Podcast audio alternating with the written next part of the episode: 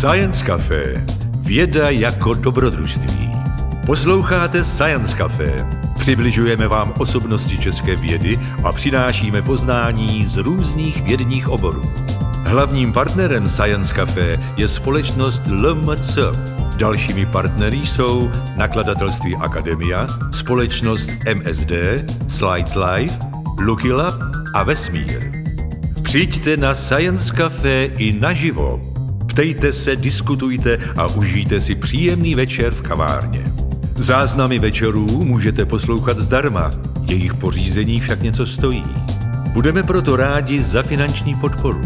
Jak na to zjistíte na www.sciencecafe.cz. Děkujeme.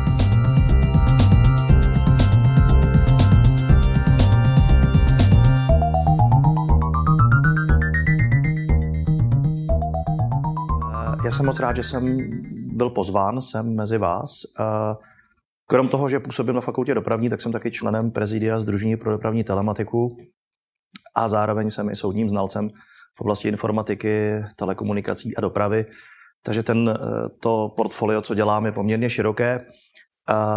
Ono, problematika autonomních vozidel je hodně široká a my se zabýváme pouze částí, která řeší dopravní informace, komunikace mezi auty ale je to, je to takový střípek toho, bez eh, čeho ty autonomní vozidla jednou nebudou moci fungovat. Tak, já možná začnu spíš tím, že se zeptám, kdo tady z vás má všechno řidičák? Jsem čekal? Výborně. Kdo jste aktivní řidič? Takže jsem se chtěl zeptat, kdo řídíte, že musíte a kdo řídíte, že vás to baví, ale to už se radši nebojím. ne. Uh, jde o to, že dneska se budeme bavit o autech a budeme se bavit o mobilitě.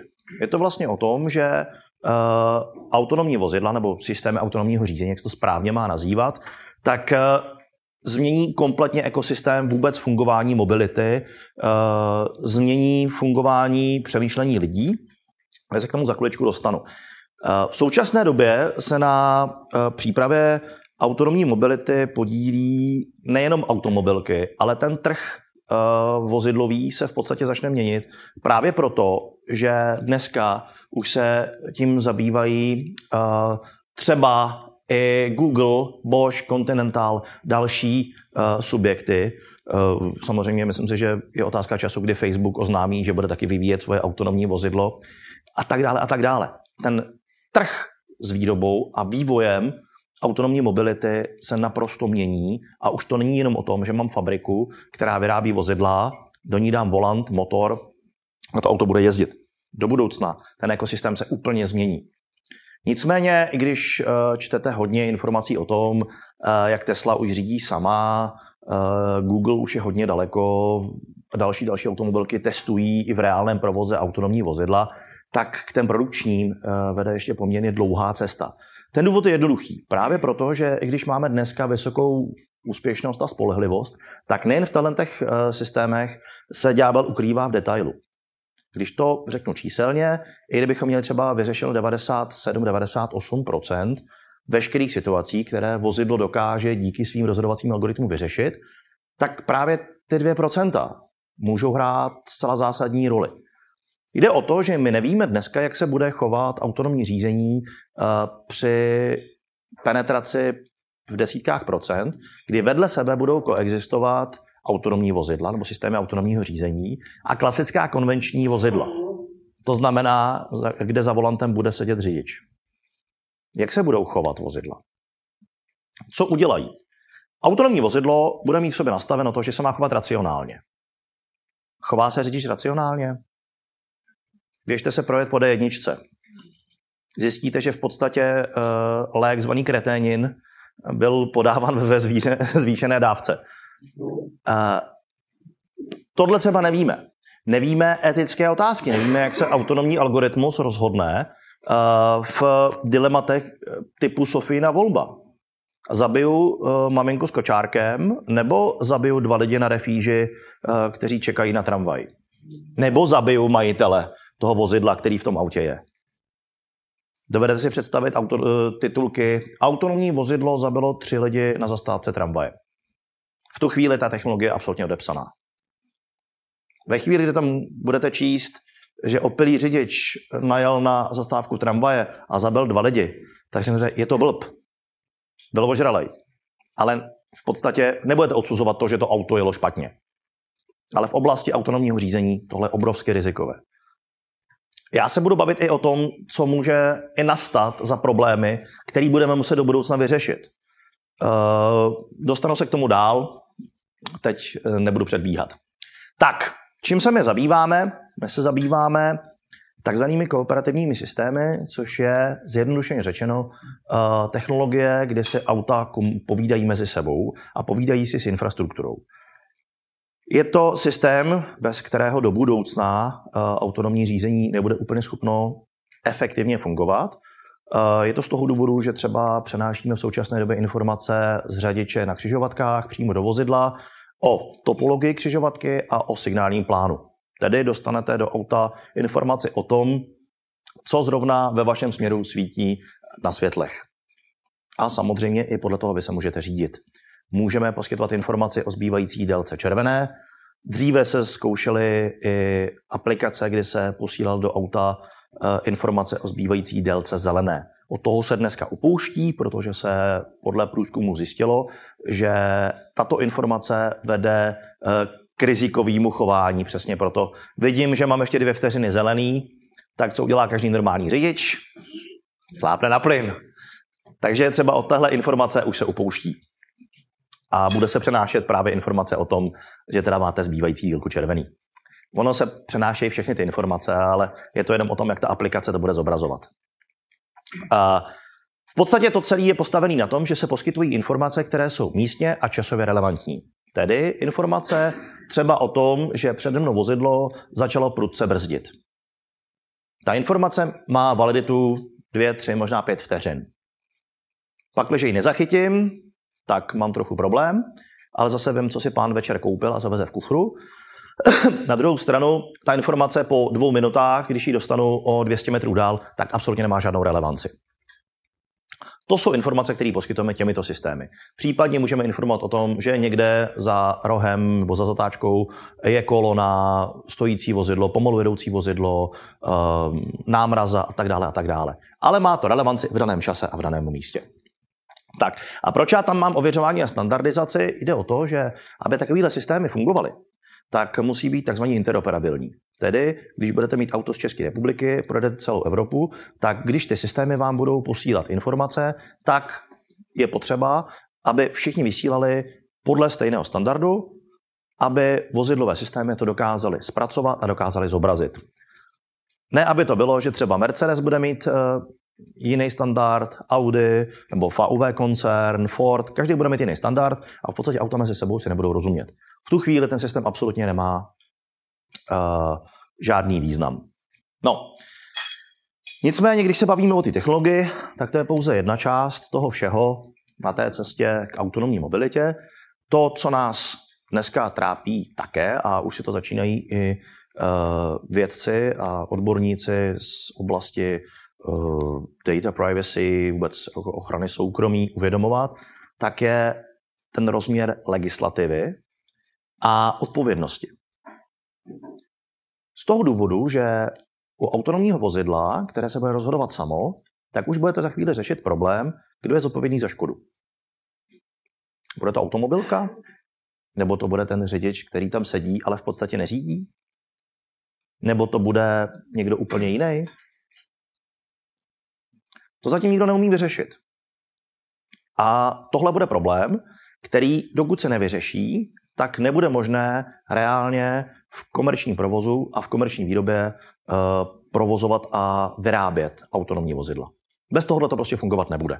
V současné době funguje tzv. Vídeňská umluva, která říká, že za vozidlo je za každých okolností vždy odpovědný řidič. Tečka, bez dalšího. Přesto nejde vlak, to prostě platí někdy od roku 65, 63. Takže i tohle se třeba bude muset měnit. Hmm, už jsem zvědavý, jak se evropské země domluví, jak bude ta evropská úprava vypadat. Já si pamatuju, že jsme se jenom v evropské úrovni uh, dohadovali, jak bude vypadat u systému automatického tísňového volání datová věta. Je tam pět položek. To bylo v podstatě to, co na, na čem byli schopní se ty členské země jako shodnout za několik měsíců. V podstatě to bylo takový, jmenuje se to minimum set of data. Já tomu říkám, že to je takový minimální sada dat, na který byli schopni se domluvit. Je to jednoduchý. Je tam VIN kód, čas, GPS, pozice a je to bylo spuštěný automaticky nebo manuálně. To je vše. Na tomhle se dohadovali několik měsíců. A teď si vezměte, že se bude muset uh, na úrovni evropských států ty státy domluvit, jak to bude vlastně vypadat s tou odpovědností. To máte vůbec odpovědnost. Ale teď ještě se vemte, že budete mít ochranu osobních údajů. Protože v těchto systémech se vám pohybuje obrovské množství osobních údajů. Pro vaši informaci osobním údajem je i poloha v kombinaci s identifikátorem. Je to jakýkoliv údaj, který vás dokáže stotožnit. My se tím teďka zabýváme a můžu vám říct to jako velká paráda. A to řešíme jenom opravdu jako relativně malý projekt. A teď máte nějaký GDPR, ale zároveň máte obrovské množství dat, které třeba dopravně jsou hrozně zajímavý, ale vy je nesmíte využít, protože byste vlastně neoprávněně zpracovali osobní údaje. Takže na jedné straně Evropská komise investuje miliardy eur do systémů, které budou komunikovat na infrastruktuře, budou posílat data do aut a na druhou stranu se střelí do nohy tím, že zavede GDPR a v podstatě uh, neřekne alternativu, co se s tím dá dělat. Takže my teďka hledáme kličky, jakým způsobem uh, by tyto systémy mohly být komerčně nasazeny, tak, aby vyhovovaly uh, liteře GDPR, které je nařízení, to znamená je přímo účinné v každém členském státě. A to, je, to jsou jako dvě takové jako opravdu jako třešničky a takových problémů tam je celá řada. Ať už je to etika, nebo třeba zásah do soukromí. Musíte si vzít to, že autonomní vozidlo bude strašně upovídaný. Ono nejen, že vevnitř bude něco povídat si, tam dneska už máte v autě třeba 30 počítačů. Do budoucna jich tam bude podstatně více. Ale ve chvíli, kdy vy auto otevřete ven, tak to auto o sobě napráská úplně všechno. Když to někdo bude zpracovávat, není to náhodou zásah do soukromí? A vy třeba nepotřebujete jenom uh, ta konkrétní data, vám stačí jenom metadata. Vám stačí jenom, že to auto někde bylo. Vy ani nepotřebujete, že v něm někdo seděl. Když někdo bude mít uh, žlutý Ferrari, tak v podstatě ani nepotřebujete informaci, jako kdo v něm seděl, protože je to dost logický. Že tohle si normální člověk nekoupí. Že? Ale jenom jako chci ukázat, že data, která budou vozidla generovat, a už dneska generují, tak do budoucna můžou znamenat velký problém jejich zpracování a zásahu do soukromí. A je na nás, jak my si dokážeme s tímhle vyrovnat a vlastně co připustíme. Já tomu to vždycky uvádím hrozně rád na příkladu hesel. Uh, nedávno jsem se ptal mého kamaráda, ředitele bezpečnosti a ptal jsem se ho, jestli ve firmě používají uh, nějaký systém, který eliminuje keylogry. To je takový ten software, který snímá to, co klikáte na klávesnici. A on se mě ptal a říká, a proč bych to jako dělal? A říkám, no, protože to je nebezpečný, jako že vám někdo odposlechne hesla a to. A on říká, to je zbytečný. Já jako šéf bezpečnosti napíšu e-mail na firmu, tak 50-60% lidí mi odpoví s heslem. že zkoušeli zavádět, že si lidi lepili hesla na, eh, na monitor, na takové ty postity, na ty, na ty lepíky. Tak interní směrnicí to zakázali, takže šéf bezpečnosti procházel tu firmu, nikde to nelepilo a pak jeho kolegu napadlo, že lidi jako jsou vynalézaví a u jednoho počítače otočil klávesnici. Samozřejmě, že tam bylo heslo. Takže jenom jako o tom my vůbec jako dneska se našeho soukromí tolik nevážíme. Ale do budoucna uh, o tom budeme muset začít přemýšlet. Podívejte se na Facebook, co tam spousta lidí jako napíše. Je v podstatě víte o, o jejich soukromém životě víc než jejich rodinní příslušníci. Tedy by mohli tak tam dát i číslo bankovního účtu. Do budoucna tohle bude obrovský problém, protože vy to vlastně budete dávat nedobrovolně a vy to ani nebudete vědět, co všechno o vás to auto prozradí. Takže to jsou další věci, které bude potřeba řešit. No, ale pojďme zpátky úplně k tomu, co vlastně pro nás auto je a proč ta změna možná nebude tak rychlá, jak si myslíme. Tak to auto za prvý je nějaký šperk. Pro nás klapečky, my máme rádi rychlý auta, hezký auta, porovnáváme se, jako kdo má hezčí auto, kdo má lepší výkon, má čtyři vejfuky, a tak dál. A současná generace, která dorůstá, tak už to takhle nemá. Pro nastupující generaci, což jsou vlastně mileniálové a mladší, tak pro ně už je auto věc. Pro ně už vlastně je to něco, co pro ně není nějaký symbol prestiže. Vůbec ne.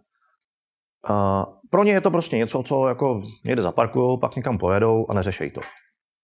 Ale pro uh, potenciální zákazníky autonomních vozidel ještě pořád je to smýšlení takové, že auto je šperk. Auto je taky hračka. My si hrajeme. My si rádi hrajeme. A co je v současné době auto ještě, tak je symbol společenského postavení. Každá firma má krásný car policy. Generální ředitel může mít uh, Superba. Nižší, vyšší management má oktávky, nižší management má Fabie a plebejci jezdí Citygo, když vůbec nějaký auto mají. A neexistuje, že by to bylo jinak. Je to symbol. Je to něco, co vyjadřuje uh, naši příslušnost k nějaké skupině. Ano, diagnóza stříbrná Octavia kombi na pražských a českých dálnicích tak přesně vyjadřuje, to jsou většinou obchodníci. Doufám, že se na něj neurazil nějaký obchodník. Vy máte bílý, tak to je dobrý, tak to, tak to je fajn, tak to je to. Tak evidentně už to se to rozšířilo. tak. A proč o tomhle mluvím? Protože tady uh, vyvstává jedna otázka, jestli vůbec bude o autonomní vozidla mezi uživateli zájem. Jestli vůbec budeme chtít předat to řízení do rukou systému, počítače, nějakého CML, nebo to bude CMA, centrální mozek auta. A jakým způsobem uh, budeme chtít uh, se tohle toho vzdát. Možná to nebude úplně tak žhavý, jak to teďka vypadá, jak možná uh, některé firmy se nás snaží přesvědčovat, že to bude prostě skvělá bomba. Ale pro spoustu lidí, já se vždycky jako na to, na to ptám, uh, i mých kamarádů, jestli by byli vůbec ochotní. Já třeba říkám, že mě sice jako řízení nebaví, ale úplně jako jezdit vozidlem, které bude řídit za mě, tak z toho úplně nakřivo nejsem. Já jsem jako přirozeně, přirozeně posera, takže jako tohle se prostě bojím. Navíc ještě vím, jako co všechno může nastat. Že? Katastrofista, tak jako... Uh, takže tohle je otázka, která bude úplně kruciální uh, za pět, možná deset let. Jestli vůbec o ta vozidla bude zájem. Můj odhad je takový, že evoluční cestou postupně budou při, přirůstat a přidávat se nové systémy do vozidel a my budeme postupně uh, některé věci předávat do rukou počítače. A v podstatě dojdeme do takového stavu, že budeme někde na úrovni letadel. To znamená, v mém městě si budeme řídit sami, na dálnici pustíme autopilota a to auto pojede. Protože prostě ta dálnice nás nebaví. A nebo ve městě v koloně, tak prostě budete cukat, to už dneska vlastně jde taky pomocí adaptivního tempomatu. To je můj odhad, jak to bude vypadat. Možná se mýlím, ale dneska nikdo vám neřekne, jak to bude vypadat za pět let. No vlastně nikdo neřekne ani, jak to bude vypadat za dva roky. Ale tohle to bude mít velký vliv na vůbec poptávku a prodejnost. A teď nepočítám nadšence, který si koupí Teslu, případně další prototypy nebo nějaký první série vozidel. Ty vůbec nepočítám. Já počítám tu masu lidí, kteří dneska kupují právě ty oktávky, Superby, Focuse a takový auta střední a vyšší střední třídy. No, tak. Když se uh, autorním řízení začalo bavit, tak uh, už v roce někdy 2010 uh, italská laboratoř Vyslab na univerzitě v Parmě uh, v rámci evropského projektu vytvořila takovéhle hezké autonomní vozítko a tenkrát jeli z Parmy až do Šanghaje a s tímhle vozítkem urazili několik tisíc kilometrů.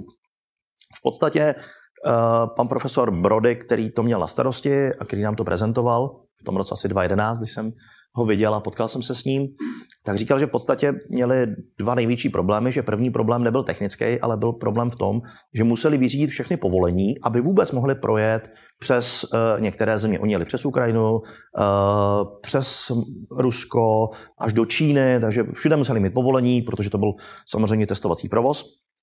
A vyprávěl, že po cestě technologicky měli dva problémy.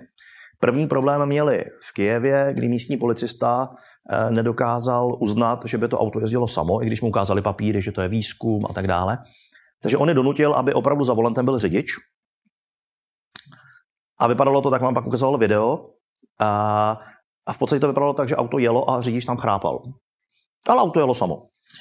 A po druhý měli problém, a ten byl jako vyloženě technologický, a to bylo v Moskvě. Já nevím, kdo jste byl někdy v Moskvě, tak tam uh, v podstatě do Moskvy i z Moskvy vedou cesty, které mají třeba 6-7 pruhů, narýsovaných jako na zemi nebo na té vozovce, ale reálně tam je třeba 12 pruhů aut. Takže jako tam, tam se prostě bohužel to auto fakt jako nezorientovalo. Takže tam opravdu musel zasáhnout řidič. Ale jenom jsem to chtěl ukázat, že uh, už v tom roce 2010 probíhaly nějaké testy, a takže to není věc posledních dvou, tří let, že se o tom mluví v souvislosti s Teslou, případně s Googlem a autonomními vozidly, ale už tenkrát, uh, před nějakými devíti, deseti lety, se na tomhle výzkumu reálně pracovalo.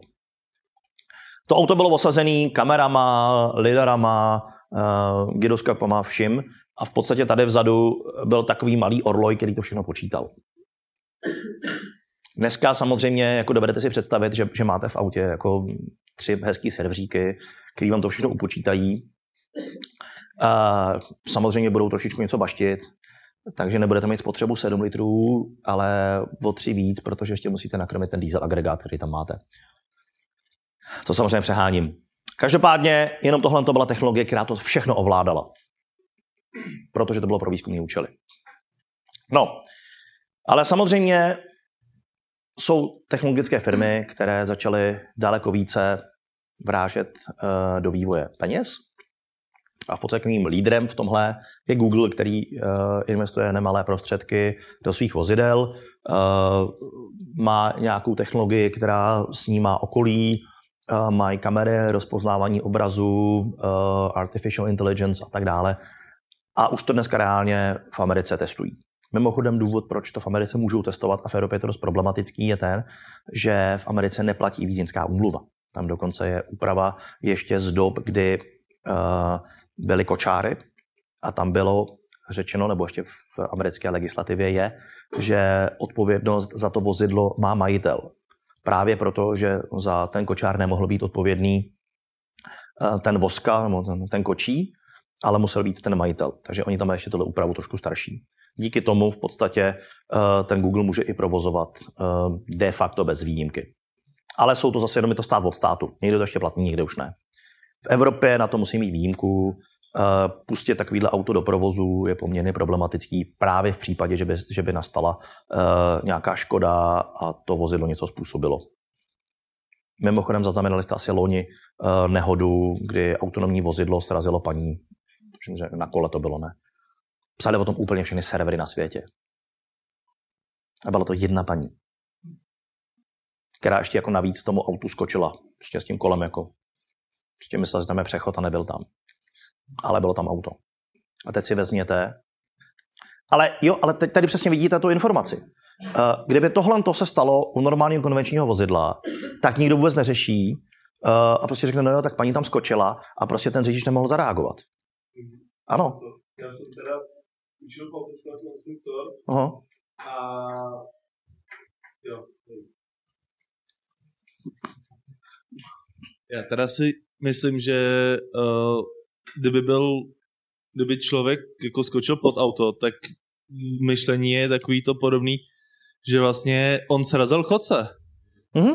Ale jakoby, že jsem to chtěl, jakoby, že to není jenom u toho, že, že, je to i, že to není jenom jakoby uh, nějaký blbec auto srazilo chodce nebo srazilo cyklistu, To ale, ano. ale, ale, ale, že se to nebere vůbec, Ale bereš to, bereš to jakoby k tomu, k tomu, k té osobě, k tomu člověku. no jasně, V tomhle případě se to bere k té technologii. jo jasně, Obecně. Jo, vy zobecňujete. Vy prostě, jako, my jsme zvyklí na to, že řidič udělal chybu. Řidič Jo. někoho srazil, někoho zabil. Ale pořád je to o tom řidiči. Ale, Když to v případě ale autonomního řízení, mě jde o to, že tam, že nikdo nevezme v potaz to, že uh, někdo č- jde, jde, má sluchátka, čumí Jasně. do telefon a skočí, Ano, ano. skočí člověku pod auto, a který nedokáže Jo, reagovat jasně. stejně jako technologie. jasně, A může za to stejně řidič, že jo? zkuste uh, se podívat do judikatury uh, přestupků nebo vůbec správních soudů, kdy došlo k nějakým nehodám, kdy se řidič soudil, protože prostě srazil člověka na přechodu. A prokazoval, že ten člověk jako tam prostě vlez na poslední chvíli. No. Myslím si, že nenajdete případ, nebo najdete jeden z mála případů, ne, kdy to ten řidič vyhrál. No, myslím, že nemá šanci. No. No. Jo? No, jo. Ale tak to je. Je, no. Je zodpovědný z... Tady je prostě presumpce viny u toho řidiče, Jo. automaticky. Tady bude presumpce viny, možná, toho systému. že systém selhal.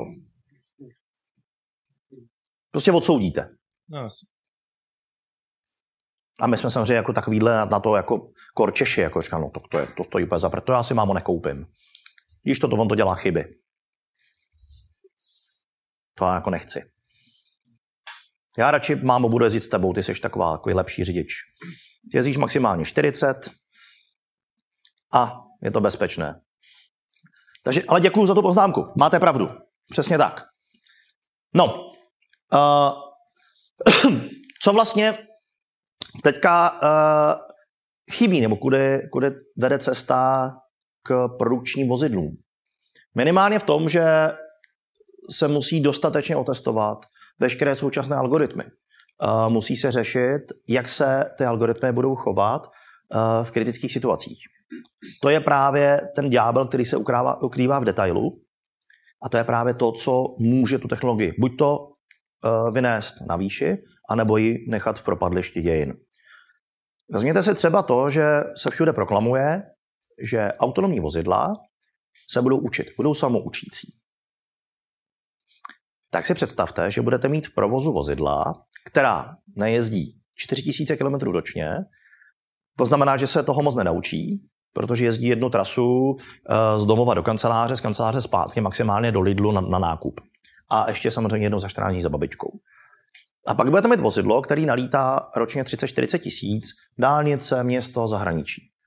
Tak logicky úroveň znalosti těchto dvou vozidel bude, bude odlišný. Jak se budou ta dvě vozidla, když se potkají, jak se budou chovat? Jak na sebe budou reagovat? To jedno bude moudřejší, protože toho bude víc umět, a to druhé bude hloupější v úvozovkách. Jak to vlastně bude vypadat?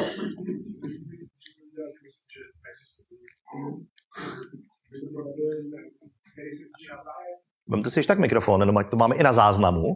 Tak ještě jednou. Zkuste to ještě jednou. A, a ne, nemohlo, to by, nemohlo by to být tak, že by se ten systém učil jakoby uh, navzájem o- od jednotlivých vozidel mezi sebou. Přesně tento hloupější v úvozovkách vozidlo by se učilo od toho chytřejšího vozidla, když už teda by to bylo... Je to propojené- zajímavý nápad, ale má jednu nevýhodu. Má nevýhodu v tom, že vy můžete mít vozidlo, který se naučí něco blbě. A ve chvíli, kdy začne předávat tu zkušenost, tak se vám vlastně začne geometrickou řadou šířit i ta blbá vlastnost. Ověřování u dalších vozidel? Bude to fungovat malinko jinak, pravděpodobně. Zatím jako jedinou cestu, kterou jsem jako byl schopen vymyslet a kterou jsme byli schopni nějak, nějak jako logicky zdůvodnit, tak si myslíme, že to bude tak, že ta vozidla si sice budou učit, ale bude pak nějaký centrální sběr dat z těch vozidel, který v podstatě zvaliduje uh, ty jednotlivé zkušenosti a udělá z toho release. Jinak to fungovat nemůže. Přesně z těch důvodů, že byste v podstatě neřízeně mohl šířit chybu. Což upřímně pro jakékoliv útočníka by byla hrozně hezká příležitost, jak vlastně mezi auta rozšířit nějakou, nějaký, nějaký chybový algoritmus. Děkuju. Možná ještě můžu mít doplňující otázku, eh, mimo, mimo trochu tohle, ale vlastně v souvislosti s tím systémem vidím. Není to právě lehce napadnutelný právě hackerama, a kdy vlastně, když teda bude jeden systém, který... Jo, Budu o tom se- mluvit. Dobře, díky. Budu o tom mluvit. Tak, no. Uh, další věc, dořešit standardizaci. Já se samozřejmě bavím o kooperativních systémech, protože děláme a, mám je rád, už v tom mm, frčím nějakých asi 8 let, takže samozřejmě jako mluvím jenom o téhle části, ale můžeme se bavit o standardizaci vlastně veškerých komponent, které budou v rámci toho autonomního řízení potřeba. Bavíme se i o tom, že uh, to nebudeme o standardizaci technologické, ale i třeba informační. Tato vozidla budou kriticky závislá na tom, jaké dopravní informace budou dostávat a že nebudou spožděné. To znamená, za první musíme zapracovat na tom, abychom věděli, jak takové informace poskytovat, aby samozřejmě vozidla jim rozuměla. Na druhou stranu potřebujeme taky zapracovat na tom, abychom vůbec měli dostatek informací, které můžeme poskytovat. My v České republice budujeme něco, co se jmenuje Národní dopravní informační centrum, které agreguje data, zpracovává a poskytuje dál. Dneska je nějaký střednědobý výhled, co se všechno bude implementovat. V současné době třeba pracujeme na tom, že se budou sbírat informace z parkovišť, z odpočívek pro nákladní vozidla a na základě informací z takových senzorů přímo na parkovacích stáních se bude dělat agregace dat a zároveň se bude přes mobilní aplikaci poskytovat e, informace o obsazenosti přímo řidičům nákladních vozidel. To je třeba informace, která je tomu řidiči opravdu jako užitečná. A to je jenom příklad. A tenhle tak dopravní informací máte celou hromadu. A musíte je sbírat, musíte vědět, že jsou kvalitní, že nemají v sobě chyby, musíte je poskytnout včas, ale zase nemůžete poskytnout uh, takový údaje, který byť by měli malou chybu, tak nemůžete. Protože v tu chvíli byste mohli ovlivnit uh, rozhodování případně systému nebo člověka. Tak. Další věc, která bude asi na tom úplně všem nejtěžší, a to je řešit právní otázky, odpovědnost za škodu, GDPR, uh, soukromí a tak dále a tak dále. To si myslím, že bude úplně nejtěžší na tom všem. Auta už nám budou dávno jezdit technologicky, ale budeme se dohadovat o tom, jak bude vypadat právo, jak bude vypadat zákon, v případě nařízení směrnice. Vemte si jenom, jak dlouho Česká republika řeší úpravu zákona o taxislužbách. Dneska prošla mimochodem novela. Vemte si, máte tady Uber, máte tady Taxify, omlouvám se, Bolt, Airbnb, ale platné právo s tím neumí pracovat. A to je jenom aplikace, která v podstatě propojuje někoho, kdo má auto a někoho, kdo chce někam jet. A, teď se, a to je, je to jednoduchý. Z místa A do místa B. Za x korun s tím, že si Uber z toho stáhne nějaký fíčko.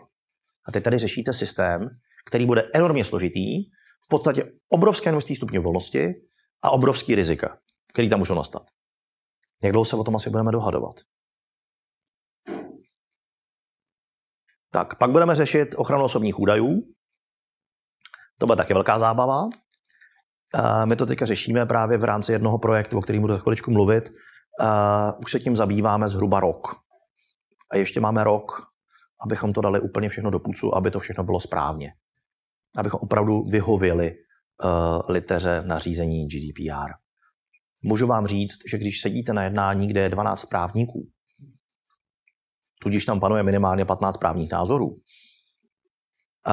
tak je občas trošku složitý se na něčem domluvit. Nicméně, myslím si, že už koncesus máme, teď už řešíme nějaké smlouvy, protože my jsme uh, zodpovědní v tomto projektu za uvěřování a zpracování dat, takže my jsme zpracovatel a my samozřejmě se všemi těmi správci, kteří tam figurují, musíme mít smlouvu uzavřenou o tom, že můžeme zpracovávat. A musíme vědět, jaký data máme. A to prostě se bavíme jako o desítkách aut. A o lidech, který víme dopředu, že to auto budou řídit, protože to jsou naši testovací jezdci, víme, kudy pojedou, tohle všechno víme.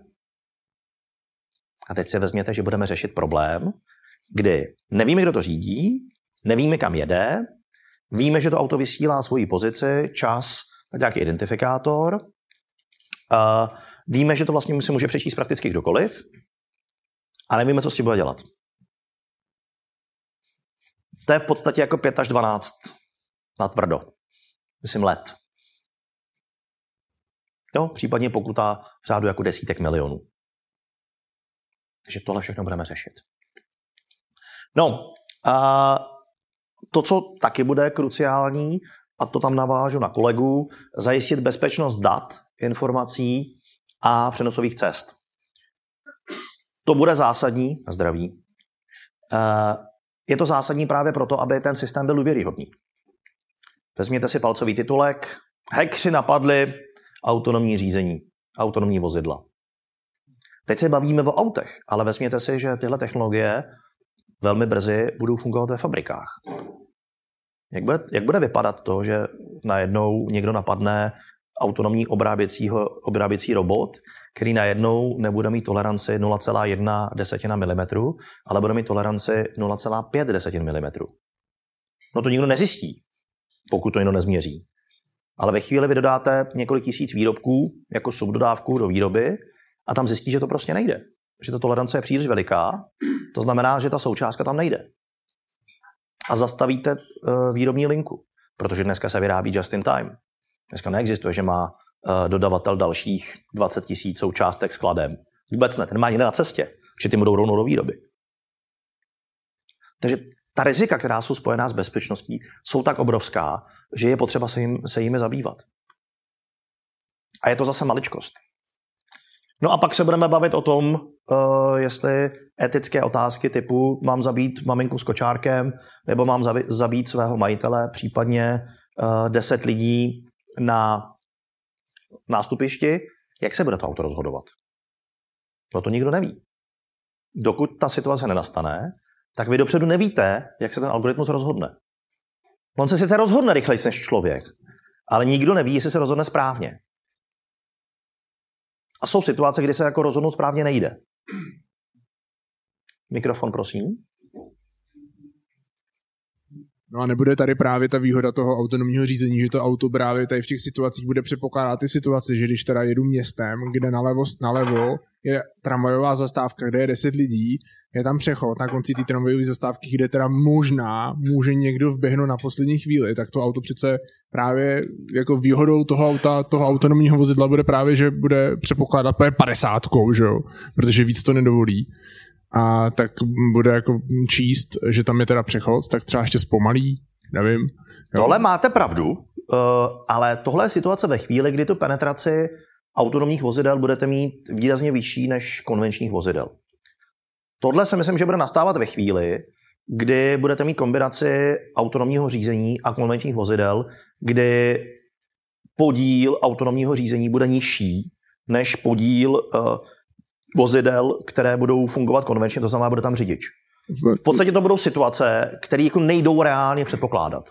Toto jo, to bude v případě vlastně třeba silničního provozu bez, bez chodců a bez, bez tramvajové zastávky, tak tam ano, tam chápu, že...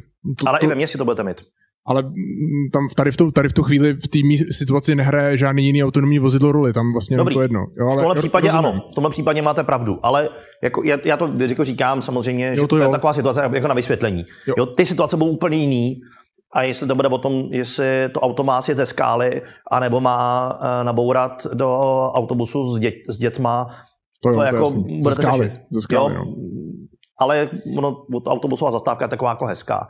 Ona se jako potom se hezky povídá, no. Tak. Díky. Není zač. On to tak jako didaktický, jako já jsem nečekal, že to bude tak jako to uh, bystrý publikum, že to všimnou, no, tak nic, no. Tak, uh, tak pojďme do praxe. Uh, uh, my jsme s kooperativními systémy začínali, tak jsme v podstatě jako jedni z prvních v Evropě vůbec oskoušeli komunikace mezi auty a mezi vozidlem a infrastrukturou. Někdy, někdy na konci roku 2015 jsme testovali na silničním okruhu kolem Prahy. Ano, už v té době silniční okruh kolem Prahy, část mezi Mirošovicemi a Rudnou stál a fungoval překvapivě. A, a v podstatě jsme simulovali několik uh, případů užití, posílali jsme informace o tom, že se blíží vozidlo záchranky, protože to je třeba z mýho pohledu asi nejužitečnější aplikace kooperativních systémů, já vám pak budu ukazovat, jak to vypadá. A v podstatě eh, tenkrát byl jediný výrobce v Evropě, který vyráběl jednotky, který dokázali mezi sebou komunikovat. Eh, nad tím se programovalo proprietárně. Měli jsme to napojený na eh, portál, vysílali jsme kolem sebe informace a bylo to docela jako zábavný, protože jsme uh, fakt vyzkoušeli něco, co tenkrát bylo hrozně novýho. Takže podle ploutvičku. Samozřejmě jsme museli mít majáčky, uh, měli jsme nahlásení u policie, řediteli si silnic a dálnic, tam byly, byla tam záchranka, hasiči, uh, aby to všechno bylo jako košer, že to je prostě pilotní testování. Všichni jsme byli ve žlutých vestách a přijela tam česká televize a říká, my bychom se vás potřebovali natočit. To říkám, no jasně. A říká, a nám se to líbilo jako u toho portálu. Takže pak v televizi jsem byl bez té žluté vesty. A říkám, no to mě někdo zabije. Jako to. Nedodržel jsem bezpečnost práce. Tak. No, v podstatě šlo o to, že jsme měli nějaký uh, kiosek, tohle byla antena, tenhle ten prut, a z portálu jsme vysílali informaci o tom, co na tom proměném dopravním značení, to znamená na uh, liniovém řízení, svítí a posílali jsme to do auta. Tady vidíte, že uh, to bylo opravdu takové trošku jako punkové. Všude kabely. Uh, nejlepší způsob spojení je GAFA. Ale fungovalo to.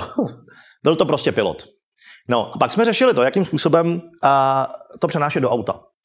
V podstatě jsme uh, zjistili, to budeme zobrazovat. Měli jsme tam tablet, měli jsme ho na čelním skle předělaný na držáku. A zobrazovali jsme informaci o tom, kde to vozidlo je, plus jsme tam měli nějaký tři kvadranty, kdy jsme říkali, jaká tam je informace zemědělského řízení, to znamená nějaké omezení rychlosti, ZPI to je zařízení pro provozní informace. Když pojete po D1, tak tam máte občas eh, šťastnou cestu, případně pozor vlhká vozovka, když venku prší, případně nějaké další užitečné informace. Tak a pak jsme, ano, musíme to opravit, to tam ještě nesvítí.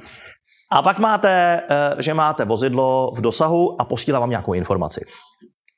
Jenom vymyslet eh, před těmi čtyřmi lety tohle rozložení tak v rámci projektu, který jsme realizovali, bylo to financováno z technologické agentury v rámci uh, programu BETA. A v podstatě u tohohle toho jsme se s ostatními kolegy z konzorcia dvakrát tak strašně zhádali. Ale nakonec jsme jako našli nějaký konsenzus. Protože ono, ono vůbec jako je hrozně těžký vůbec vymyslet, jakým způsobem tyhle informace řidičům sdělovat. Protože každý řidič vidíme úplně jinak. Nehledě na to, že jsme řešili, abychom řidiče třeba nezahltili. Třeba jenom to, že jsme informovali o tom, že je někde 120, to nám pustili na tom okruhu, informovali jsme o tom, to nám rozsvítili na tabulích, že tam pohybuje vozidlo údržby a zároveň jsme třeba informovali o tom, že někde stojí nějaký odstavený vozidlo. A zasekli jsme se třeba před tímhle tím. Kdy už máme tuhle informaci poskytnout? V jaké vzdálenosti od tohohle vozidla už ji máme zobrazit? Že my chytneme třeba 500 metrů před tím místem. Co s tím budeme dělat? Máme to tak 500 metrů už jako anoncovat? A nepovede to třeba k rizikovému chování, že ve chvíli, kdy to tomu uh, řidiči vysvítím, tak ten udělá první, což je dupne na brzdu?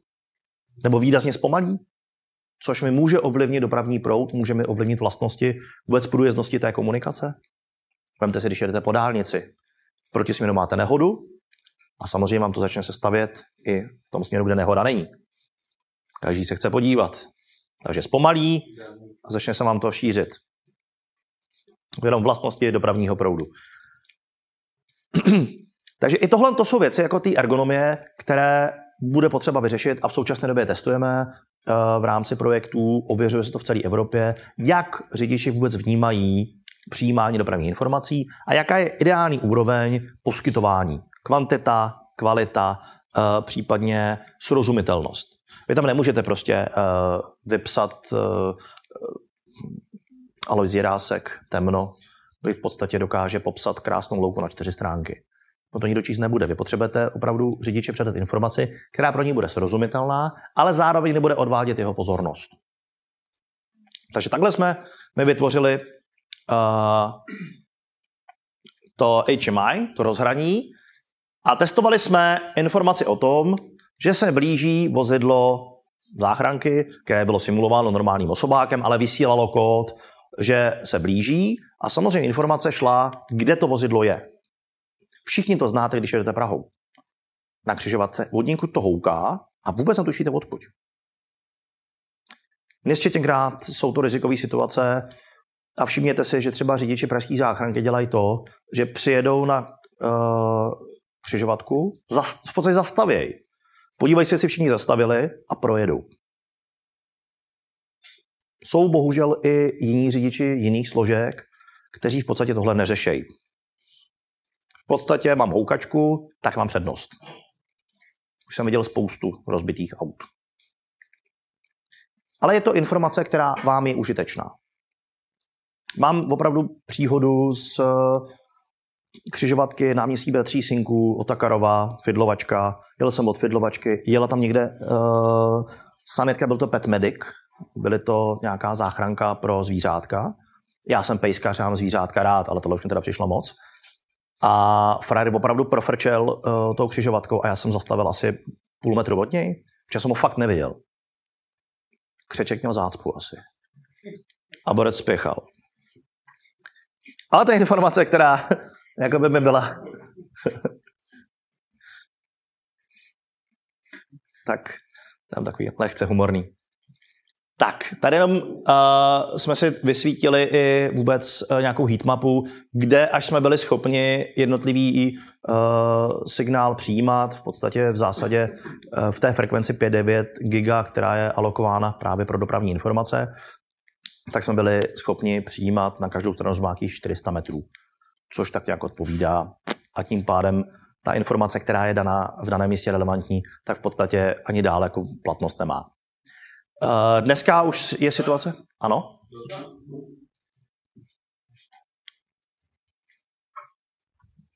No, nevím, že to je asi možná hloupý, ale může tu moji jednotku, kterou já bych měl v autě, Mm-hmm. uh, fakt to, když to budou, a když pro směr, který bude opačný, bude vysílat taky nějak, nějaký signál, to bude asi stejný signál jako nebo jakoby Součástí té zprávy je i směr, pro který je to platný a podle, tak dále. podle Přesně tak. GPS. Tam řešíte gps a řešíte vůbec tu směrovost. OK, dobrý. Jo, my jsme tohle testovali právě na silničním okruhu kolem Prahy z toho důvodu, že to jsou směrově oddělené komunikace. To znamená, že jsme věděli ten směr, kudy jedeme. Dneska jsme se posunuli už dál a v rámci projektu, který se jmenuje Sea Roads, eh, tak eh, realizujeme tyto systémy už i ve třech městech. Řešíme je v Brně, eh, v Plzni a v Ostravě, kde se testují vůbec jednotlivý use casey. Takže jenom jako, abyste viděli, jak to vypadá třeba dneska. Takhle vypadají aplikace, které uh, už jsou naimplementovány a které se ověřují. Uh, je to dneska na mobilních telefonech a přijímají jak informace z toho rádia, oni tomu říkají jako Wi-Fi pro auta, velmi zjednodušeně, tak zároveň už tady vyvíjíme hybridní řešení, to znamená, že dopravní informace můžeme přijímat do telefonu, případně nějakých zobrazovačů a jednotek prostřednictvím uh, mobilní sítě LTE protože součástí eh, našeho konzorcia je jak T-Mobile, tak O2. Takže jsme vlastně jedno z mála konzorcí v Evropě, kde máme dva operátory, máme tam i ředitelství silnic a dálnic, máme tam AŽD, řešíme železniční přejezdy. Ten projekt je opravdu veliký a příští rok už budeme představovat jako reální implementace. Už tak zhruba z 80% máme naimplementováno. Příští rok už budeme jenom ověřovat a budeme se jenom chlubit, jak nám to všechno krásně funguje. Ano, Dobrý večer. Marek, můžu dotaz taky jeden? dejtež se. Uh, vrátil bych se k tomu předchozímu slajdu, jestli vás můžu poprosit. Jasně. Jo, uh, zajímá mě jedna věc, protože ty barvičky mě vyvolaly jednu otázku. Mhm. Uh, tím, že budou možná někdy plně autonomní vozidla, Mhm. uh, řeší se taky i z pohledu uh, legislativy získání řidičských oprávnění a nárůst hustoty vozidel v tu chvíli, kdy člověk vlastně nebude muset procházet autoškolou výcvikem, protože bude uživatel autonomního vozidla, tudíž může dojít eh, k navýšení hustoty provozu a vůbec jako smazání nějakého smyslu autonomních vozidel a spíše náhradu jako hromadné dopravy. Počítáte s tím, řešíte tuhle otázku, je to téma, jenom mě to tak napadlo. Na řidičák se mě teda přiznám se ještě nikdo nikdy neptal. A je to jako hezký dotaz. Nevím. Fakt netuším. Uh, s tou hustotou, ono to nemusí být úplně pravda. Ono to totiž naopak může vést k tomu, že ta hustota paradoxně klesne. Právě proto, že uh, za prvý bude méně aut, ale budou více v provozu. V podstatě budete mít v rodině jedno auto, který ráno odveze děti do školy, uh, vás hodí do práce, vrátí se domů pro manželku, to vezme na kosmetiku ke keřníkovi a tak dále. Budete mít jedno auto. Protože dneska třeba největší problém měst, všech evropských měst je takzvaná doprava v klidu. Vy sice máte hromadu aut, ale vy je nemáte kde mít. Vy nemáte kde zaparkovat. Já jsem dneska jako příkladu přijel uh, tramvají, protože bydlím ve Vršovicích a dneska se hraje li- Liga mistrů v Edenu a vím, že kdybych se vrátil domů v 7, tak už nezaparkuju. Tak děkuji, já už pojedu. no tak vidíte, a to jsem nechtěl. Jako, jo. Fotbal začínáš v 9, ještě máte čas. je, otázka, je otázka, jak to bude vůbec mít vliv na intenzitu a hustotu dopravy. Teď jsme nedávno, jste zaznamenali, tak třeba zkoušejí eh, v Holandsku takové krásné krásnou restrikci, že snížili z důvodu vlivu na životní prostředí maximální rychlost na dálnicích ze 130 km na 100 km v hodině.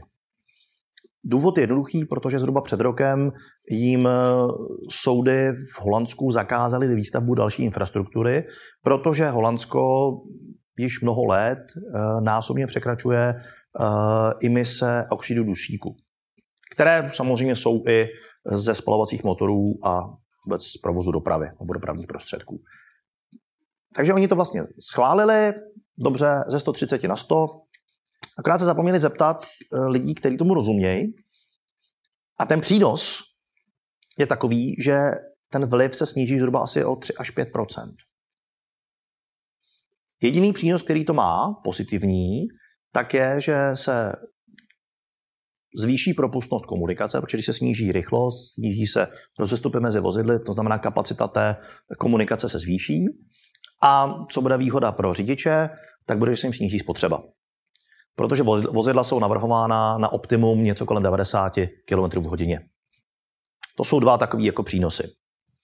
V Rakousku zkoušeli opak, že zkoušeli zvýšit rychlost ze 130 na, a teď nevím, 140 150 a zjistili, že zvýšení vlivu na životní prostředí je asi o 1,5% Jo, ale to je zase o tom, že to bylo rozhodnutí, které šlo udělat od stolu. Nikdo neřešil to, že doprava je nějaký systém, který je síťový, má poměrně velkou setrvačnost a je potřeba s, vůbec se způsobem té mobility pracovat. To znamená, co primárně budu řešit? No, že třeba mi jezdí příliš mnoho kamionů, které mi jezdí po silnici, ale to zboží by mohlo jezdit železnicí, která je ekologičtější. Zároveň chci motivovat lidi, aby jezdili více městskou hromadnou dopravou, případně využívali hromadnou dopravu, která ve svém důsledku má nižší vliv na životní prostředí. Nebo budu motivovat řidiče, aby jezdili vozidlem, kde bude dva a více pasažérů. Když to zaváděli, a teď nevím, jestli v Holandsku, kde to bylo, ale před mnoha lety to zaváděli v nějaké zemi a přesně dali restrikci, že vyhrazený pruh pro vozidlo s dvěma a více pasažéry. A v té zemi v té době se rapidně zvýšil prodej nafukovacích panen. Takže kvůli tomu museli zavádět termokamery. A nebylo to v Čechách, tady to nemáme. A jenom jako, abyste jako viděli, já jsem o tom slyšel, to bylo v Holandsku, jo, ale nikdy jsem se to jako nedozvěděl. Vím, že to bylo na Filipínách určitě. Felej mají, ono to je všude, ono to je jako v mnoha zemích, ale ty nafukovací pany byly v Holandsku a byly na Filipínách. Mě to jako hrozně pobavilo, takže zaváděli termokamery. V Čechách nedávno padla taková idea, že by se zavedly pruhy, kde bude tři a více pasažérů. Jako já chlapcům držím palce, akorát by mě zajímalo, jak to chtějí měřit. Dva změříte, ale tři, to už je trochu problém. Tak, no, pojďme zpátky k proze, pojďme do Brna. Tady je ukázka, jak se vlastně dneska poskytují informace do vozidel. A snažíme se to opravdu dělat velmi jednoduše, aby to bylo pro řidiče srozumitelné. A řešíme třeba informaci o tom, že někde je nějaké omezení v dopravě, když stojíte v koloně a nevíte proč. Když se vykloní, nebo tam to ještě prokličkuje, třeba to projede.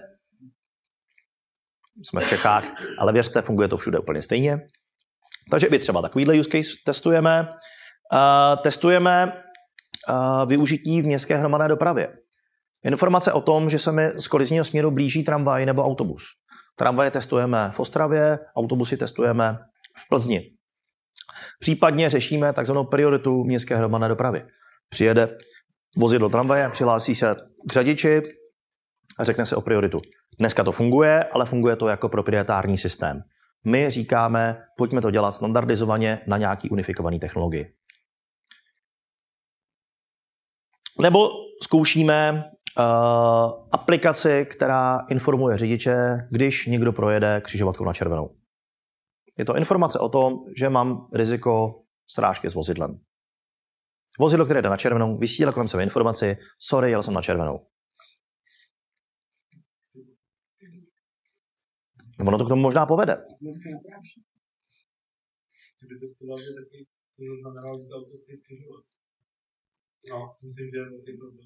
Uh, to je problém a tady dokonce je to řešeno různými způsoby, že třeba se navrhují komunikace přes kameru a rozpoznávací algoritmy a vlastně informování o tom pozoru vozidlo v křižovatce. Je to jedna z věcí, která se řeší. Uh, dokonce se teď jako uvažuje i třeba o chodcích. máte poměrně veliký riziko chodců, ale v podstatě chodec nemá na sobě žádnou jako elektronickou věc, jak byste to mohl identifikovat. Takže teďka se třeba opravdu přemýšlí o tom, že by se zavedly kamery, které by detekovaly chodce a zároveň ten řadič by dokázal to vyhodnotit a poslat informace vozidlům, tady na tomhle rameni máš chodce pozor.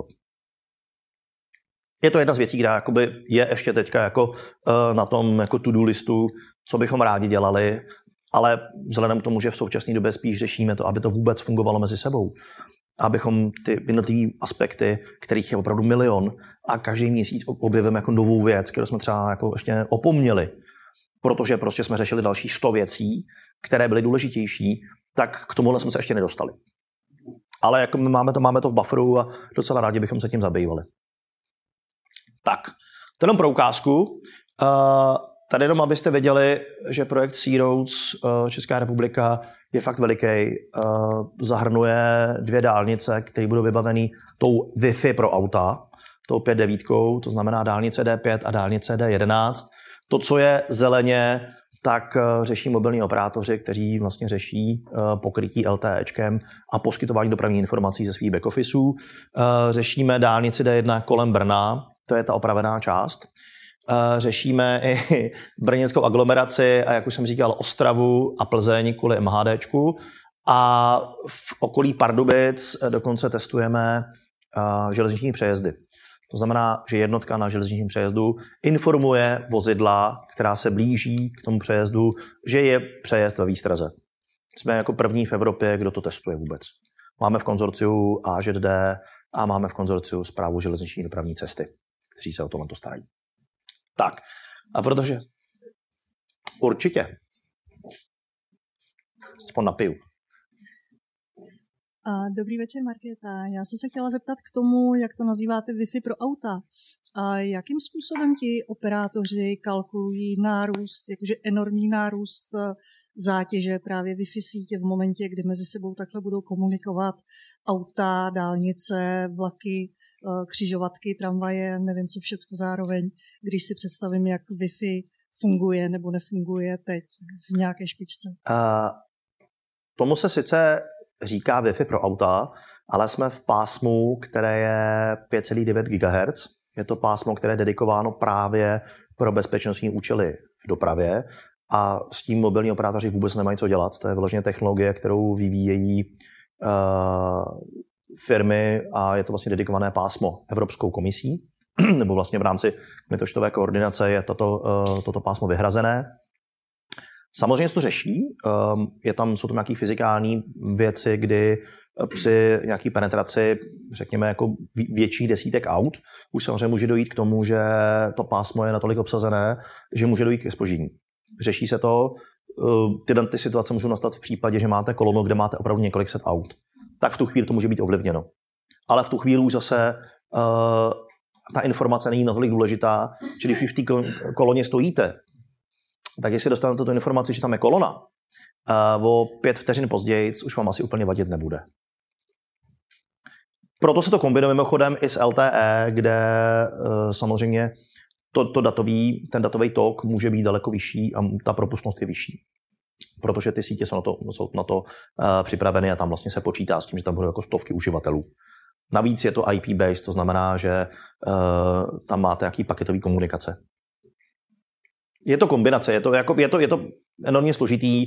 Uh, vůbec ta koordinace těch sítí je taková, že uh, je to i o tom, že aby se to neovlivňovalo, tak prostě se to posílá víckrát a tak dále a tak dále. Jako řeší se to, zkouší se to, jak to vlastně je to napočítaný a teď se vlastně zkouší, jak to bude v reálu fungovat.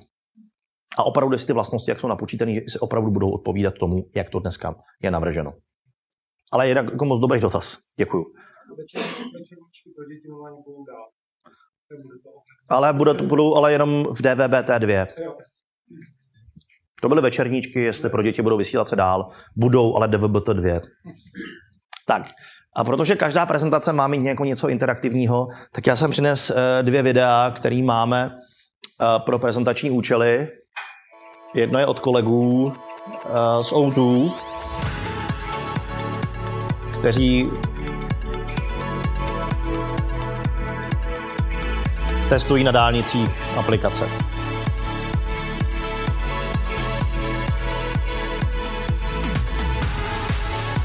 Tohle je to rádio, který dneska posílá informace k do aut. A vidíte informace o tom, kdy vám začíná to omezení.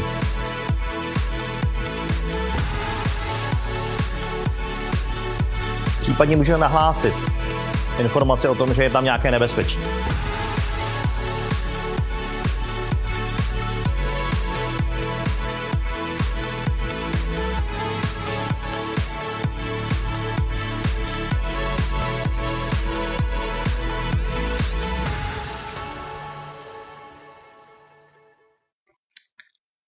A teď ještě, když jsme se bavili o hasičích a o městech, tak mám ještě jedno video. To je z Brna, protože brněnské komunikace je také naším partnerem. Takže mám ještě jedno krásné video. Je lehce erotický, tak jenom se pak nelekněte, ale jsou tam krásní hasiči, tak pak jako to, je, to jsem vzal to video pro dámy zejména.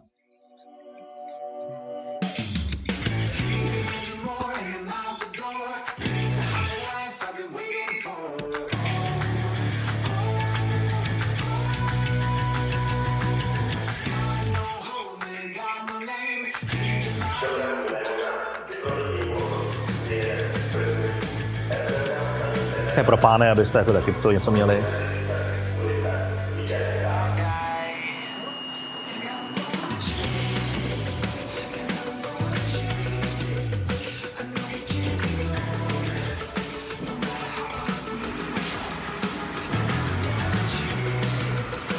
Nám to říkal.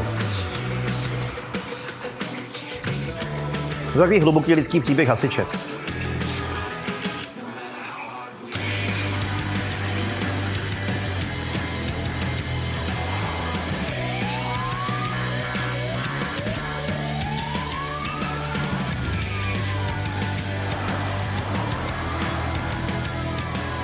Tady máte informace o tom, do vozidla, že se blíží. My to máme jako záchrannou službu, ale testem to s hasičema.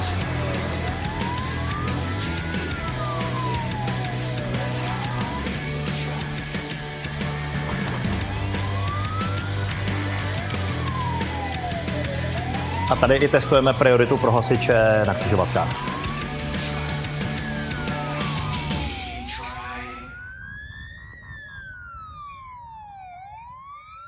Tak jenom byste viděli, že jsme se za těch pět let, co na tom pracujeme, opravdu posunuli už do něčeho, co je reálný, co je vidět, co už vypadá sexy a myslím si, že je to i snad přínosný pro bezpečnost dopravy a řekněme, že to možná bude i trošičku kultivovat řidiče. No, tak si ten mikrofon, to jsem zvědavý.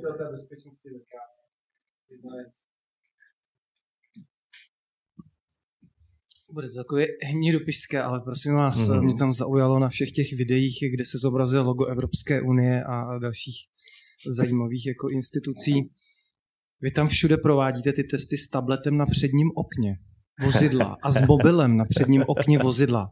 Vy na to dostáváte nějaké speciální povolení, protože jste taky uživateli silničního provozu, asi máte nějaké jako výstražné označení majáky, ale Řekněte mi k tomu něco, mě to fakt zajímá, protože vím, že uh, bezpečnostní složky jsou na to fakt ještě dneska jako vysazeny. Vzhledem tomu, že to je v rámci uh, ověřování technologie, tak sice na to nemáme žádný povolení, ale v podstatě máme ten příběh o tom, že je to pilot a že vlastně ověřujeme. Samozřejmě do budoucna se počítá s tím, že uh, budeme tyto aplikace, že budou integrovány vlastně v rámci infotainmentu vozidla. To znamená, že to bude opravdu promítat buď to do nějakého head-up displeje nebo přímo na displej, který máte v autě. Ale protože v současné době vlastně součástí toho konzorcia je Škodovka jako asociovaný partner, takže s nějakým věce s nimi konzultujeme, ale tohle je aktivita Evropské komise z důvodu vůbec vybavení infrastruktury. Jak to jednou bude vypadat v autech, to je otázka. Jo, tohle to jsou nějaké pilotní aplikace, které třeba i ty operátoři budou poskytovat. Na druhou stranu samozřejmě ve vyhlášce je, že nesmíte mít nic, co by omezovalo výhled řidiče v zorným um, poli. Záleží, na koho narazíte. Pokud tam budete mít, mimochodem, když jsme dělali ten první test na tom Mirudu, tak jsme tam měli velký tablet, nějaký ten semipalcový, a byl o tom reportáž na iDnesu a dole v těch komentářích přesně někdo jako byl takový jako, jako já. no jo, oni tam mají ten tablet a nic se jim za to nestalo No mě kdyby chytli, tak určitě má minimální tisícovku pokutu. Ano, přesně proto jsem se ptal. A víme, že na tohle, na tohle jsme měli fakt povolení a to bylo nahlášený uh, policii, takže oni věděli, že budeme jezdit, my jsme měli výstražní majáky a tak dále. Snažíme se, abychom opravdu testovali i v reálném provozu, ale uh, snažíme se dbát veškerých jako bezpečnostních opatření. Ale na tohle to žádný povolení extra jako nemáme. Ok, Nebo nevím o tom. Děkuji. Nemáte vůbec zač. Upřímně si myslím, že eh, telefon, tak jako navigaci, když tam máte, tak vám taky za to neseberou papíry. Asi by byl problém, kdybyste tam měl jako 12-palcový monitor, tak by možná byl trochu problém, ale myslím si, že u malého telefonu, tak tam eh, je to sporný, jestli to jako ovlivňuje nebo neovlivňuje. Navíc, když tam máte informace, které jsou uh, dopravně bezpečnostního charakteru.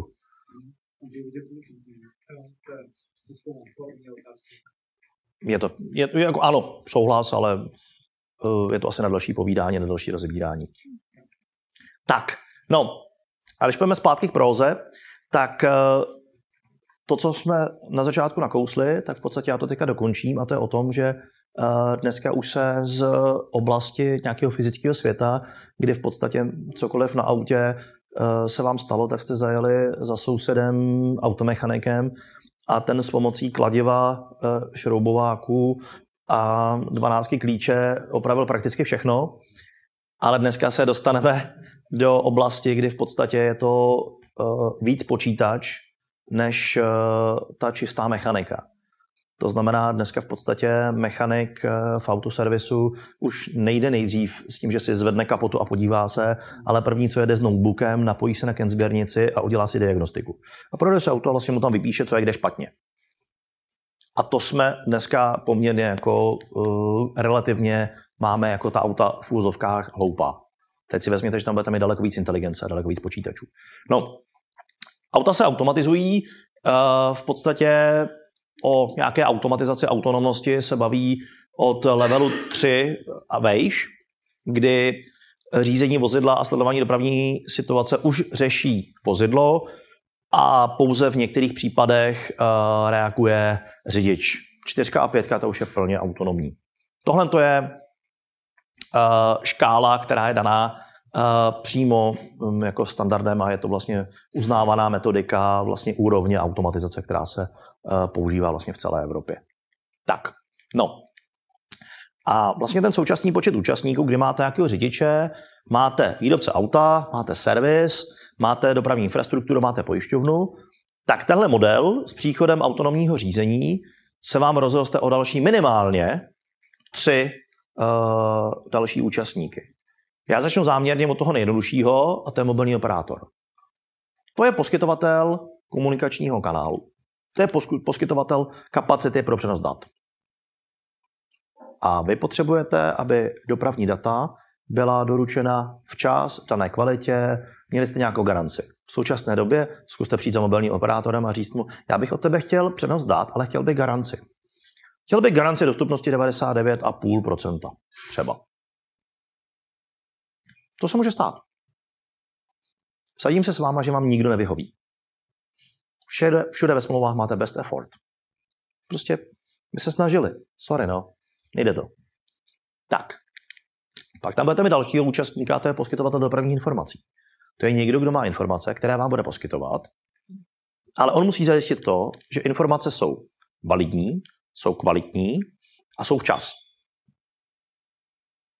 Co se stane, když dopravní informace dostanete pozdě nebo nekvalitní? Pro mě v sobě chyby. Kdo za to bezodpovědný? Tak. A pak tam budete mít další službu nebo další část a to je poskytovatel služby. Protože vozidlo už takové jako takové bude i konzumovat nějaké služby. To si to představte tak, že to vozidlo už bude něco jako platforma, na který se budou moct nahrávat nějaké aplikace, jako si nahráváte dneska do iPhoneu. A samozřejmě ta služba může ovlivňovat to vozidlo. Jak to bude fungovat? Kdo bude zodpovědný? A v tuhle chvíli se vám ten model té odpovědnosti strašně zasložituje. Tak, a já jsem se zkoušel zamýšlet, co v podstatě by mohlo nastat uh, z pohledu uh, nějakých problémů a závad. Když to vezmu z toho, že systémy pracují na datech a informacích, tak už jenom to, že dostanou nekvalitní, nekonzistentní, nevalidní data z interních systémů, z interních senzorů.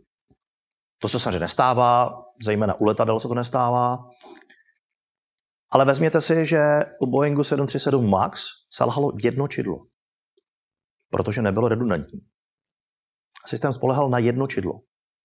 Dávalo nekonzistentní data a způsobilo to problém autopilota. Tady se může stát úplně to samé. Vezměte si, že třeba Kensběrnice je protokol nebo je rozhraní, které je de facto nebezpečné. Ale vy tomuto senzoru nebo tomuto rozhraní vy věříte. A z Kensběrnice vyčítáte strašně moc informací z auta. Pak můžete mít problém, že dostanete datové, eh, datové věty nebo eh, dostanete nevalidní data z externích zdrojů. Špatný dopravní informace. Špatnou informaci o virtuálních dopravních značkách, to znamená proměny dopravní značení, omezení rychlosti. Uh, budete mít spožděný signální plán. Prostě dostanete pozdě informaci o tom, jestli je na světlech ještě zelená nebo už tam je červená. Nebo budete mít nějaký špatný upozornění na riziko. Spíš ho dostanete v místě, kde riziko není, než že byste ho dostali v místě, kde riziko je a vy tu informaci nedostanete. Uh, problém bude taky čas. Vy jste, co jsem slyšel, tak jako technology oriented, takže víte, že vůbec jako problematika časového etalonu je věc, která je nesmírně složitá a může způsobit neplechu, poměrně velikou. Protože v podstatě, já tím, že dělám i hodně do bezpečnosti, tak se právě řeší třeba jenom jako nějaký časový okno, nějaký validity, třeba zprávy. Že zahazujete zprávu, která je starší než. No, když budete mít jako rozjetý časové hodiny nebo časové etalony na různých systémech, tak v podstatě se některé systémy spolu třeba nepopovídají, protože vysílající strana je časově posunutá a tím pádem se do toho časového okna nevejde, který já ještě jsem schopen akceptovat. Bude to gps čas? Možná jo. Nebo to bude nějaký eh, časový etalon, který si všichni budou stahovat? Těžko říct. Uh, budete mít problém s uh, nepřesností nebo s rizikem nepřesného určení polohy. Ve chvíli, kdy se budete spolehat na GNSS systémy, tedy satelitní, tak v tu chvíli v, ve fenoménech, kterému se říká Urban Canyon, takže pro představu, když pojedete třeba koněvkou, tak si zkuste někdy na koněvce pustit navigaci. Tu jste eh, o, o dvě ulice vejš, tu o 100 metrů dál. Ten systém není schopen vlastně určit vás po vaší polohu. Právě proto se do autonomních vozidel implementují systémy radaru, lidarů, eh, ultrazvuku a dalších polohových čidel, které dokáží vlastně integrovat tu polohu informaci z GPSky s těmi ostatními a dopočítat tu polohu. Záleží, záleží. Bavíme se, jsou systémy, které jsou schopny uh, vás, když máte přímou viditelnost, tak jste schopni se dostat třeba jako na jeden metr. Úplně bez problémů. V právě na místech, ale Urban Canyonů, tak máte problém, tam máte přesnost třeba 100 metrů. A s tím samozřejmě souvisí, že ve chvíli, kdy vám nebude fungovat GPS nebo Galileo do budoucna, tak ještě můžete mít problém s tím, že vám nebudou fungovat ostatní senzory. Prostě nějakýma odejde. Je to technika, je to prostě uh, křemík. Křemík a dráty. A cín. No nebo budete mít třeba nedostatek mapových podkladech. To auto se bude řídit podle nějakých mapových podkladů. Můžou být zastaralý. Nebo můžou v sobě obsahovat chybu. Nikdy nemáte všechno bezchybný. Co vlastně, jak se s tím ten algoritmus vypořádá? A vy tím, že jste technologie, tak víte, že se snažíte vymyslet technologii tak, abyste postihli maximum situací, které můžou nastat. Vymyslíte jich 100 a uživatel vymyslí 100 první. Vždycky. Není možný postihnout všechny situace, které můžou nastat. To prostě nejde. Každá situace bude specifická. Ale je potřeba vědět, jaký reální situace můžou nastat a jaká rizika ty systémy sobě ukrývají. No a teď se dostávám k tomu, co tady říkal kolega, a to je problematika uh, cyber security. Ať už se budeme bavit o nějakým DDoS nebo DOS útoku a cílem toho útočníka bude vyřadit ten systém z provozu, což je ve finále ta lepší varianta. Proč? No protože vy aspoň zjistíte, že to nefunguje. Sice to vyřadí z provozu, nepojede to, ale zároveň to není nebezpečný, protože vy stejně musíte zastavit. To auto nepojede dál. Daleko horší budou útoky, které budou uh, útočit na funkcionalitu a parametry všech těch systémů. Jde o to, že potřebujete vůbec mít zajištěnou validitu dat, ale zároveň potřebujete mít zajištěnou i integritu systémů, které rozhodují.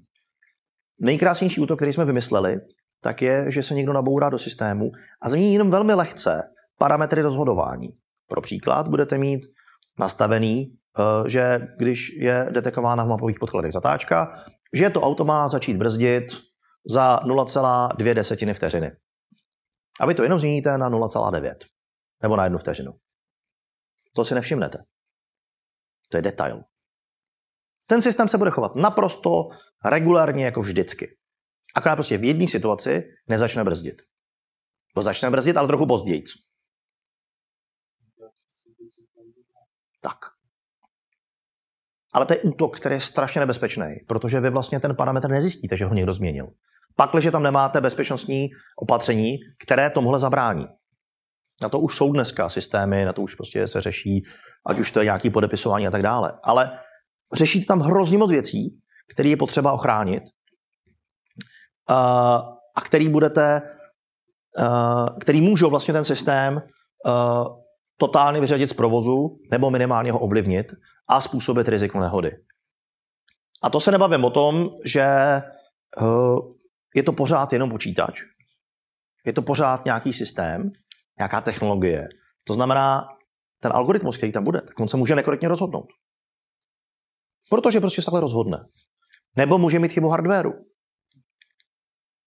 Případně software. Jaký bude problém? Nebude dostane informace, nedostane data. Chyba přenosu, spoždění. Tak a teď si vezměte, že, že dojde k dopravní nehodě a bude se řešit, kdo za to může.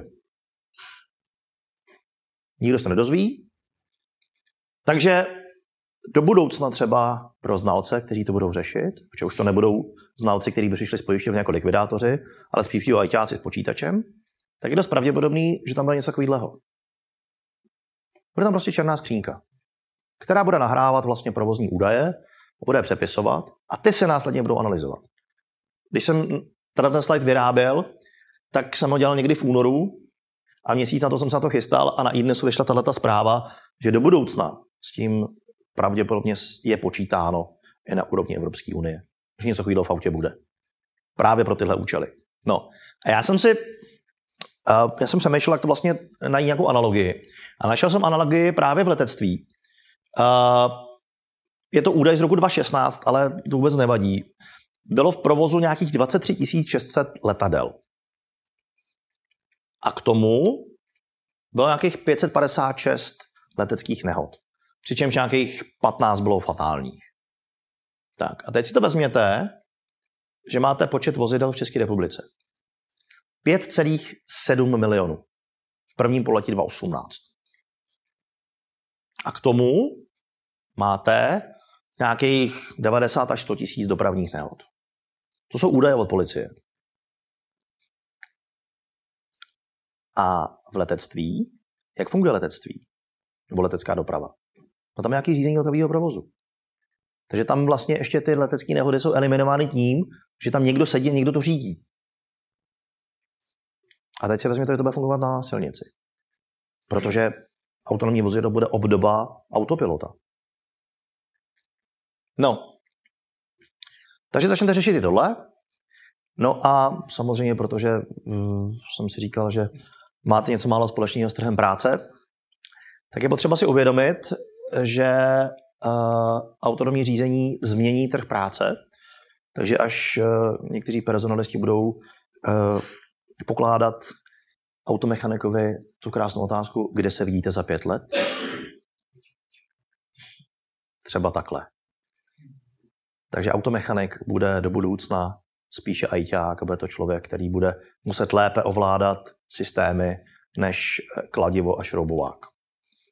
No a skončím, skončím, skončím tak, že je dobrý, že technologie je sice hrozně hezký sluha, ale to možná i zlý pán a nemůžeme na ní úplně vždycky spoléhat, protože ne vždycky eh, nám technologie pomůže. A starý analog eh, je prostě někdy k nezaplacení. A já vždycky říkám, že když moc spoleháte na navigaci, což je v podstatě takový výdobytek moderní doby, tak ne vždycky se úplně uh, to vyplatí a někdy je taky potřeba používat svůj selský rozum. Tak. Tím skončím moje úvodní slovo, které bylo trochu delší, než jsem teda čekal. A pojďme klidně diskutovat.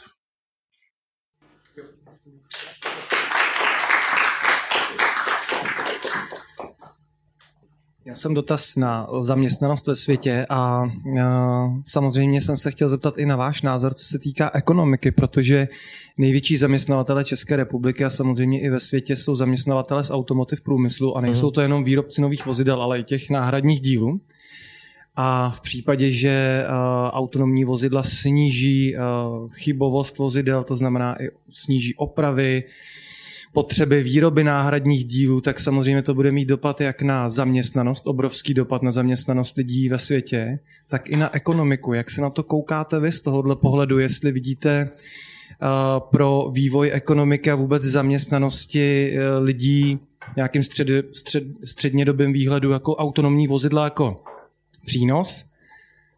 Řeknete mi asi z vašeho, podle vašeho oboru asi, že ano, anebo jestli i částečně jako hrozbu. Jste možná o tom trošku mluvil, že může být i zlý pán, ale jaký je váš názor tady na to? Protože z mého pohledu eh, dívám se na to, sleduju to, baví mě to eh, z různých důvodů a myslím si, že, že ty autonomní vozidla budou mít velký vliv na uh, počet nezaměstnaných a lidí a, a lidí, kteří nebudou moci projít jako rekvalifikací na, na ty top automechaniky nebo výrobce náhradních dílů? A Děkuju. chtít. Je to velmi dobrá otázka, protože uh, já to považuji za příležitost. Já to nepovažuji úplně jako z hrozbu. Samozřejmě dojde k poměrně velké uh, změně v oblasti trhu práce. Dokonce se říká, že součástí uh, Industry 4.0, vůbec jako robotizace výroby, takže do nějakých deseti let je zhruba 40% profesí, které dneska ještě ani neznáme a budou potřeba. Eh, je to šance, je to šance mm, ten trh změnit, ale je to i o tom, jak za prvý na to zareagují lidi, jestli vůbec budou ochotní, protože bude samozřejmě problém, že o některé profese nebude zájem, ale zároveň naroste zájem o jiný profese. A je otázka, jak na to eh, zareaguje stát, jak na to zareaguje školství. Jenom pro představu, třeba eh, školství má setrvačnost 5 až 10 let. Já když dneska schválím nějaký studijní program, tak první absolvent ode mě z fakulty vyjde za sedm let. Od chvíle, kdy já vlastně schválím studijní program. Že má nějaký náběh, pak máte nějaký pětiletý studium, tak dále. Takže já za sedm let, já musím teďka přemýšlet o tom, co zaměstnavatelé a trh bude potřebovat za sedm let. A populace stárne. A populace stárne. Takže jako je to věc, eh, která je potřeba řešit. Uh, já furt jsem jasně jako pozitivní v tomhle tom. Já si opravdu myslím, že to je příležitost a že my jsme jako národ uh, technicky zdatný a myslím si, že, že se umíme přizpůsobovat a to jak v pozitivním, tak v negativním slova smyslu. A, ale je potřeba se uh, nebát a jít do toho po hlavě.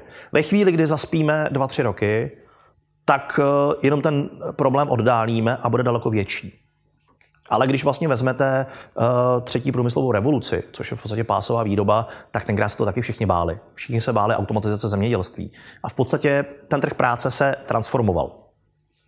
Ale bude to možná některý lidi bolet. Jako nebude to už o tom, že uh, budeme, vystačíme s tím, že máme velmi šikovní montéry, který dokážou za 35 vteřin zašroubovat velmi rychle pět šroubů a takhle si jako odložit vrtačku. Takhle už to nebude. Bude to úplně jinak. Na druhou stranu, sice bude méně výroba, menší výroba náhradních dílů, protože se bude možná méně bourat, Na druhou stranu bude zase více problémů v tom, že se bude opravovat eh, špatně zasunutý kablik eh, nebo nějaká chyba, bude se debugovat, bude se řešit, jestli v tom algoritmu není chyba. Eh, takže ono, ono se to jako transformuje. Je otázka jak. Jako to vám dneska nikdo neřekne. Ne, že by nechtěl, ale on to nikdo neví. Uvidíme, děkuji. Dobrý večer. Bych se chtěl zeptat, večer. Eh, jak tam bylo nějaké vyhodnocování vlastně na těch silnicích, tak jestli uh, jedna z věcí, co je, tak vlastně jsou řidiči v protisměru. Uh-huh. Jestli je tam vlastně detekujete, a protože to si myslím, že to jsou vlastně potom docela jako špatné nehody. V současné době, pokud vím, tak uh, to není součástí pilotu, že bychom tohle detekovali. Uh, Nicméně jako je to jenom jako technické nastavení, ale mám pocit, že to není ani nadefinovaný use case, protože mi tam vlastně to funguje tak, že uh, ta jednotlivé ty, ty use case, no případy užití, tak jsou definovány na úrovni celé Evropy. Takže my si musíme zhodnout, jaký zprávy, co je vlastně parametrem těch zpráv, co se vysílá, jak často, co můžu vyplňovat do těch jednotlivých uh, parametrů. Ale tenhle tam, pokud vím, tak tam není. Ale je to v podstatě jenom jako obdoba té jízdy na červenou. Je to v podstatě jenom jako upravený. Dneska se bavíme o nějakých 15-17 use casech, které jsou schválený na úrovni celé Unie a to jsou takzvané day one services, to znamená jako služby, které jsou současné. Ale už v současné době se jako vymýšlejí takzvaný eh, day one and a half a day two. A myslím si, že tam se to určitě dostane. Díky. Není zač.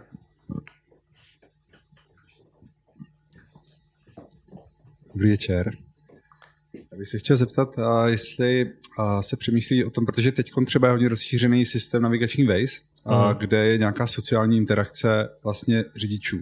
A tím je vlastně pokryto jako kdyby všude, všude jsou oči. Znamená, mm. že si na silnici může vysypat brambory z nákladňáku, řidič mm. to neví, který veze ten brambory, ale řidič za ním to ví mm. a přes Waze nahlásí, že tam je nějaký problém. Jak tohle to bude řešený v případě umělé inteligence? To by musely být oči všude, to by muselo být vlastně komplet všechny uh, komunikace pod kamerama, protože jinak to nelze vlastně kdyby zjistit.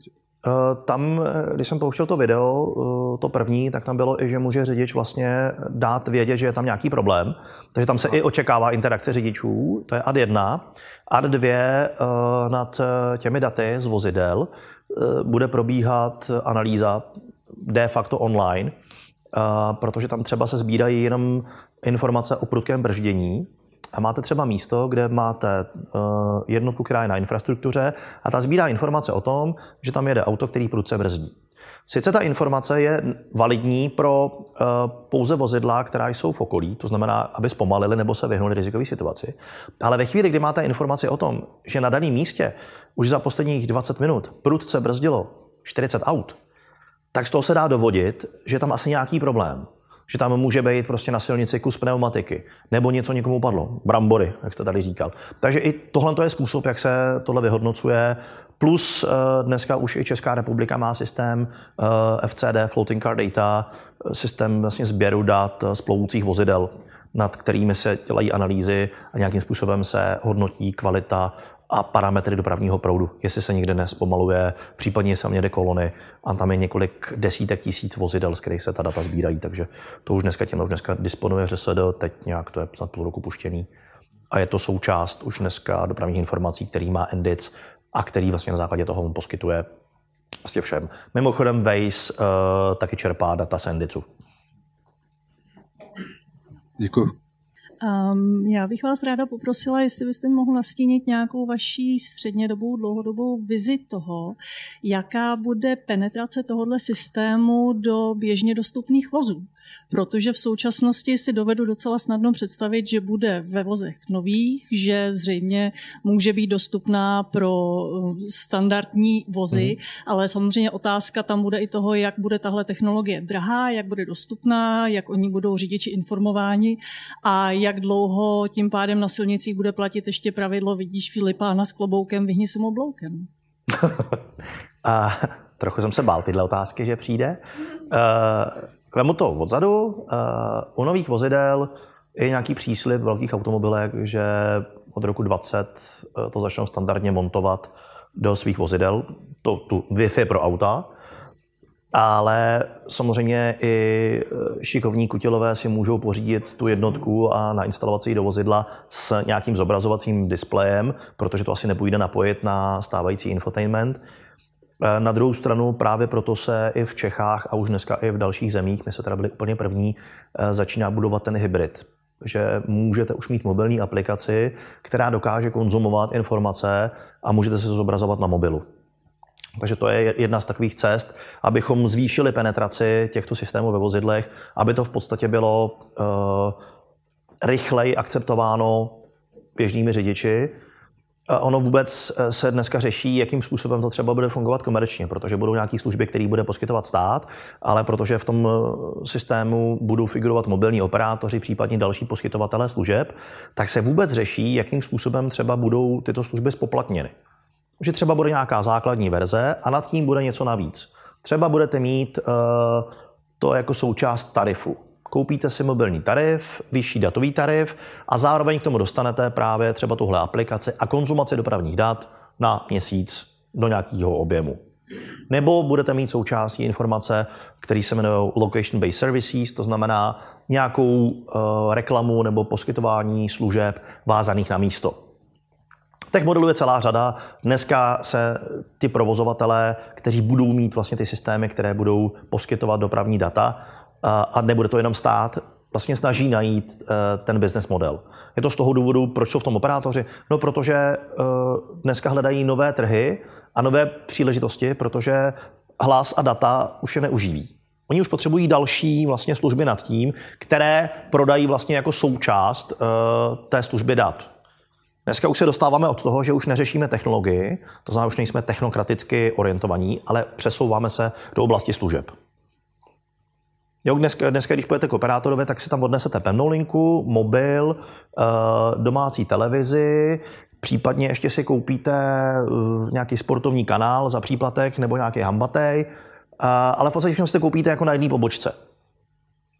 Už to není o tom, že tady, tady si jdete koupit mobil, tady si jdete koupit pevnou linku, tady si jdete koupit televizi nebo nějaký připojení. Dneska už je to vlastně jenom jako služba.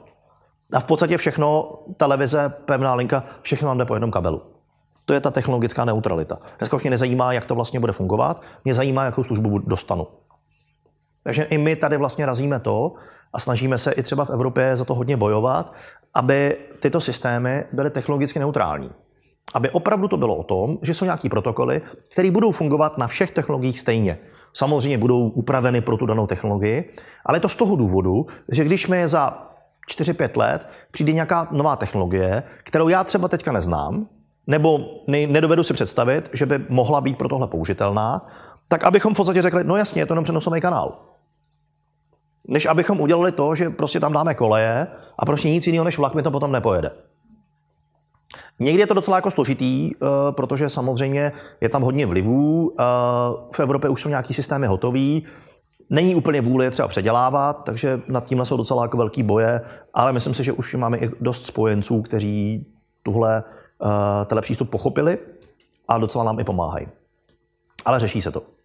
Takže jako do budoucna vidíme, jinak ta technologie samozřejmě dneska je poměrně drahá, dneska ty jednotky jsou jako desítky tisíc korun, ale je to jenom z toho důvodu, že prostě těch výrobců je relativně málo a bavíme se o tom, že to jsou furt vlastně prototypy a firmy, které to vyrábějí, tak do toho vývoje narvaly jako enormní peníze.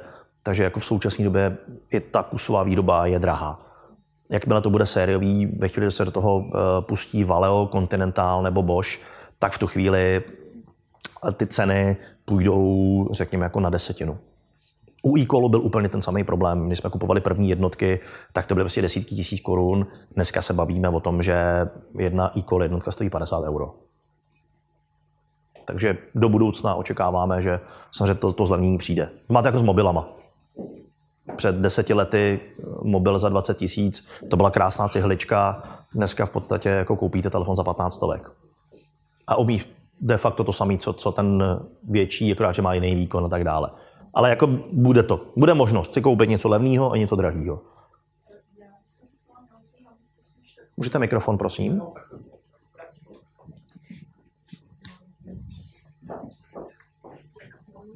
A já jsem směřovala tu otázku ještě i právě k té adaptaci těchto technologií právě staršími lidmi, kteří obecně uh, mají problém s tím zvládnout počítač, zvládnout mobilní aplikace tak eh, jako rozumím tomu, že se to časem zlevní, jakmile to začne být eh, jakoby běžná, dostupná věc, ale jde mi tam spíš jako o ten lidský faktor. Skutečně o to, jestli lidi, kteří budou, já nevím, nad 60 plus, tak jestli vůbec jakoby přijmou tuhle technologii, budou schopni nějakým způsobem zvládnout, tím spíš si ji namontovat do svého milovaného MBčka. To je otázka, já vám na ní úplně neumím odpovědět. Samozřejmě uh, my se snažíme, aby ta technologie byla opravdu jako jednoduchá, a možná byste se divila, kolik eh, lidí, kteří jsou dneska v důchodu, tak eh, v podstatě mají rádi technologie a rádi si hrajou. Já vím, že vždycky uh, moje máma, která je učitelka mateřské školy už v důchodu, tak má vždycky největší problém, že jí doma nejde internet. Jako jo. A, a, že se musí připojovat přes mobil, takže jako jsem mi učil, jak se, jako, jak se udělá jako AP, jako hotspot a připojí si ta, počítač jako k mobilu, aby jí doma fungoval internet. Eh, u nás na fakultě páni profesoři, kteří už jsou poměrně v letech, tak přesně mají problém, že když nám na fakultě padne internet, tak oni jako výjdou z kanceláře a nadávají, že nemůžou pracovat. Takže eh, asi bych úplně jako negeneralizoval. Máte pravdu, že budou samozřejmě uživatelé, kteří tohle budou odmítat. Stejně jako odmítají mobilní telefon, stejně jako odmítají počítač, ale pak si myslím, že bude spousta uživatelů, eh, kteří pochopí, že jim to může v něčem pomoct. To je i úkol toho, abychom dokázali tu technologii představit tak, že to není něco zase jako další krabice do auta. Zase další krám, Fran, to nekupuj to. Ale že to je něco, co jim pomůže, co jim ulehčí ten život. A bude z toho nějaký benefit. Ale to je jako úkol toho, že my se snažíme to i komunikovat, snažíme se to ukazovat v reálu, že informace, které poskytujeme z těchto systémů, jsou užitečné a můžou pomoci zvýšit bezpečnost dopravního provozu. Pokud to budeme takhle dál vysvětlovat a budeme mít nějaký spojence, tak jen houšť. Vidíme. Fakt vám to teďka neřeknu, jak to bude vypadat. Zatím se to snažím trpělivě všem vysvětlovat a ukazovat a mm, to, co jako jste viděli, tak jsou fakt jako reální aplikace, které už se dneska testují a mně se strašně líbí, protože jsou krásně jednoduchý. Jako není, není to nějak navoněný, naumělkovaný, není tam těch informací moc. Což samozřejmě pro nás jako techniky jako je trošku, eh, řekněme, jako tragický, protože my bychom tam chtěli dát úplně všechno. Jako jo, a to. Ale pak se musíte právě vrátit k tomu, že máte řidiče a vy mu musíte dát tolik informací, kolik on je ochoten a schopen vůbec přijmout, abyste ho nezahltili, protože v tu chvíli ten systém nemá absolutně smysl. Tak, přivedl mě k tomu kolega eh, Márty a vidím, že je tady i Tomáš Dombrovský, tak eh, myslím si, že to taky bude zajímat, protože pořád se bavíme o autonomních vozidlech. Uh-huh. Tak bych se chtěl zeptat na uh, Neverending Story na silnicích a to jsou motorky. jak se vůbec, jak vůbec zapadají motocykly, motorky tady do toho konceptu uh, autonomních vozidel? Jako neumím si představit autonomní motorku. To, a že jich asi nebude málo na světě a v České republice obzvlášť, tak se chci jenom zeptat, jestli třeba pracujete i s, i s tímhle, jako autonomní vozidla versus motorky. Tak eh, motorky jsou součást dopravního proudu. Prostě je to, je to něco, co je... Uh, je to dopravní prostředek, samozřejmě nese to sebou nějaký riziko dopravní nehody, nějaké rizikové chování. Kdysi jsme se zabývali tím, že by se, že atestoval se vlastně e-call systém pro motorky. Dokonce jsme dělali i crash test, že jsme posílali motorku proti autu a to, to volalo uh, si o pomoc. Je to součást. Je to vlastně o tom, že musíte detekovat, že ta motorka někde je. Takže spíš to je asi o tom vůbec ty algoritmy nastavit tak, že dokážou detekovat motorku. Ono ve finále, jestli máte motorku nebo tam máte chodce, tak uh, máte dvě rizikové skupiny, které můžou za první způsobit dopravní nehodu, respektive jsou zranitelní těmi vozidly. My se dneska zabýváme spíš tím, že máme chodce a snažíme se je detekovat, nebo vůbec přemýšlíme o tom, jak bychom je detekovali. U té motorky je to jednodušší, protože tu motorku dokážeme vybavit nějakým zařízením, který dokáže poskytovat informace o tom, já jsem tady. Takže teoreticky vy můžete mít i informaci na tom displeji uh, o tom, že se vám blíží motorka. A odkud. Neřeší to teďka technicky, ale v ideové úrovni už se o tom jako baví. My to v těchto projektech zatím neřešíme jsme rádi, že vůbec zvládáme ty auta. Je to fakt veliký. Jo, a vy jste mi teda možná trošku odpověděl na tu další otázku, eh, protože já jsem v rámci jedné takové jako sofistikovanější debaty na tohle téma mm-hmm. tam se rozebíralo, že vlastně by to mohlo být otevřený třeba nositelný elektronice, že by to bylo schopné identifikovat právě chodce, ano. jejich stav, jestli třeba někdo není před kolapsem, nemůže spadnout do vozovky a podobné věci. Jste už alespoň v nějakém jako nadhledovém designu i takhle daleko, že ten systém bude otevřený, nebo kvůli bezpečnosti a ochraně dat to bude proprietární systém uzavřený primárně pro ty autonomní auta? Uh, tenhle systém, který děláme, to znamená ta výměna těch informací, není pro autonomní vozidla. Je to prostě systém pro konvenční vozidla, poskytování dopravních informací. Do budoucna je to jeden ze stavebních kamenů autonomních vozidel. To, o čem mluvíte, o tom se uvažovalo, o tom se, to se, jako o tom se diskutuje, že by se třeba využil elektronika, nějaký Bluetooth nebo Wi-Fi, že by se vlastně volízlo, co je, co je kolem vás. Tam máte problém v tom, že za prvý budete sbírat e, pozici a tam je riziko obrovský v tom, že budete, že budete mít takzvaný false positive alerty. A v tu chvíli ten systém je nedůvěryhodný, protože vám bude dávat informace, které nejsou pravda. Protože třeba přesnost mobilního telefonu, když ho máte v kapse, tak pozice, a když budete takhle tady někde v zástavbě, tak máte rozptyl třeba 20 metrů. Ale to je docela problém, jako jestli máte informaci o tom, jestli ten člověk je na chodníku nebo je v prostřed silnice. A teď si vezměte, že budete poskytovat informaci o tom, pozor, máš před sebou chodce a je v prostřed silnice. A on tam nebude. Což je furt ta lepší varianta. Ale uh, ve chvíli, kdy tuhle informaci poskytnete tomu řidiči čtyřikrát, tak on poprvé si řekne, no jo, tak asi nějaká chybka. Po druhý říká, hele, to už je jako divný. A po třetí už řekne, no jo, ono to kecá. A po čtvrtý, až tam ten člověk opravdu bude, tak ono ho srazí, protože tomu nebude věřit. Takže ta rizika s tím letím spojená eh, zatím z mého pohledu jako převyšují ten benefit eh, z využití těchto technologií. A já si opravdu myslím, že třeba na přechodech, obecně na křižovatkách, se spíše budou používat kamery a nějaká eh, technologie rozpoznávání obrazu a rozpoznávání objektů a to bude detekovat, protože to je daleko přesnější. A budete to mít pro danou oblast, která je riziková. Tam to pak dává smysl a to jste hlavně schopni ovlivnit. Jo, zase se dostáváme k nějaké bezpečnosti a k tomu kvalitě dat. Jo, my třeba tam opravdu jako řešíme bezpečnost na úrovni uh, toho, že jsme schopni identifikovat původce té zprávy, jsme schopni identifikovat to, že tento uživatel je oprávněn tuto zprávu generovat a zároveň jsme schopni detekovat, že zpráva po dobu transportu nebyla pozměněna. PKI tam je. Je to trošku jako upravený, ale je to v podstatě asymetrická kryptografie. Takže to tam je implementovaná, to tady už dokonce testujeme a je to vlastně na celý úrovni Evropské unie, je tam hodně certifikačních autorit. Takže tohle je třeba věc, kterou řešíme a dál jsme zatím jako se nedostali, protože ten systém je natolik složitý, že vlastně nic jako vyššího tam jako nejste schopni naimplementovat, protože v tu chvíli řešíte výměnu klíčů. Jak to vyřešit? Takže spíš si myslím, že to budou jako systémy, které budou jako semi otevřený. Bude možný se tam jako naloudovat, ale bude to mít nějaký pravidla. Nebude to tak, jako že uh, kdokoliv přijde a bude mít u sebe mobil, tak automaticky bude v tom systému zapojený. Tak to fungovat nikdy nebude.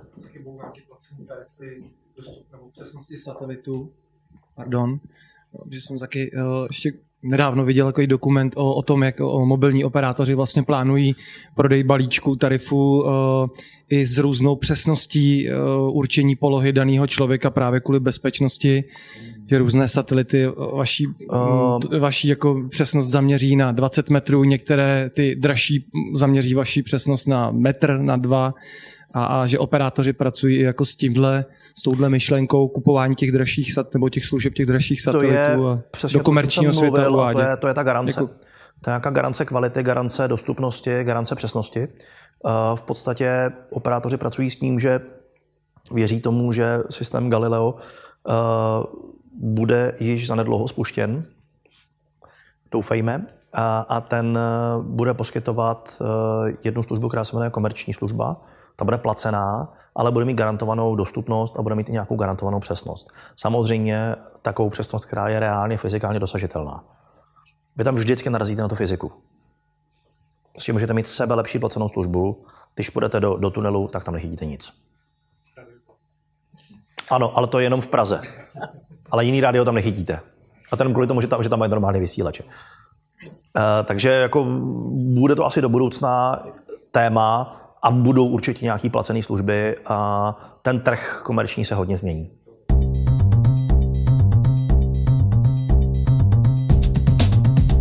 Děkujeme, že jste poslouchali Science Café. Pozvánky na nejbližší akce a možnosti, jak Science Café podpořit, najdete na www.sciencecafe.cz.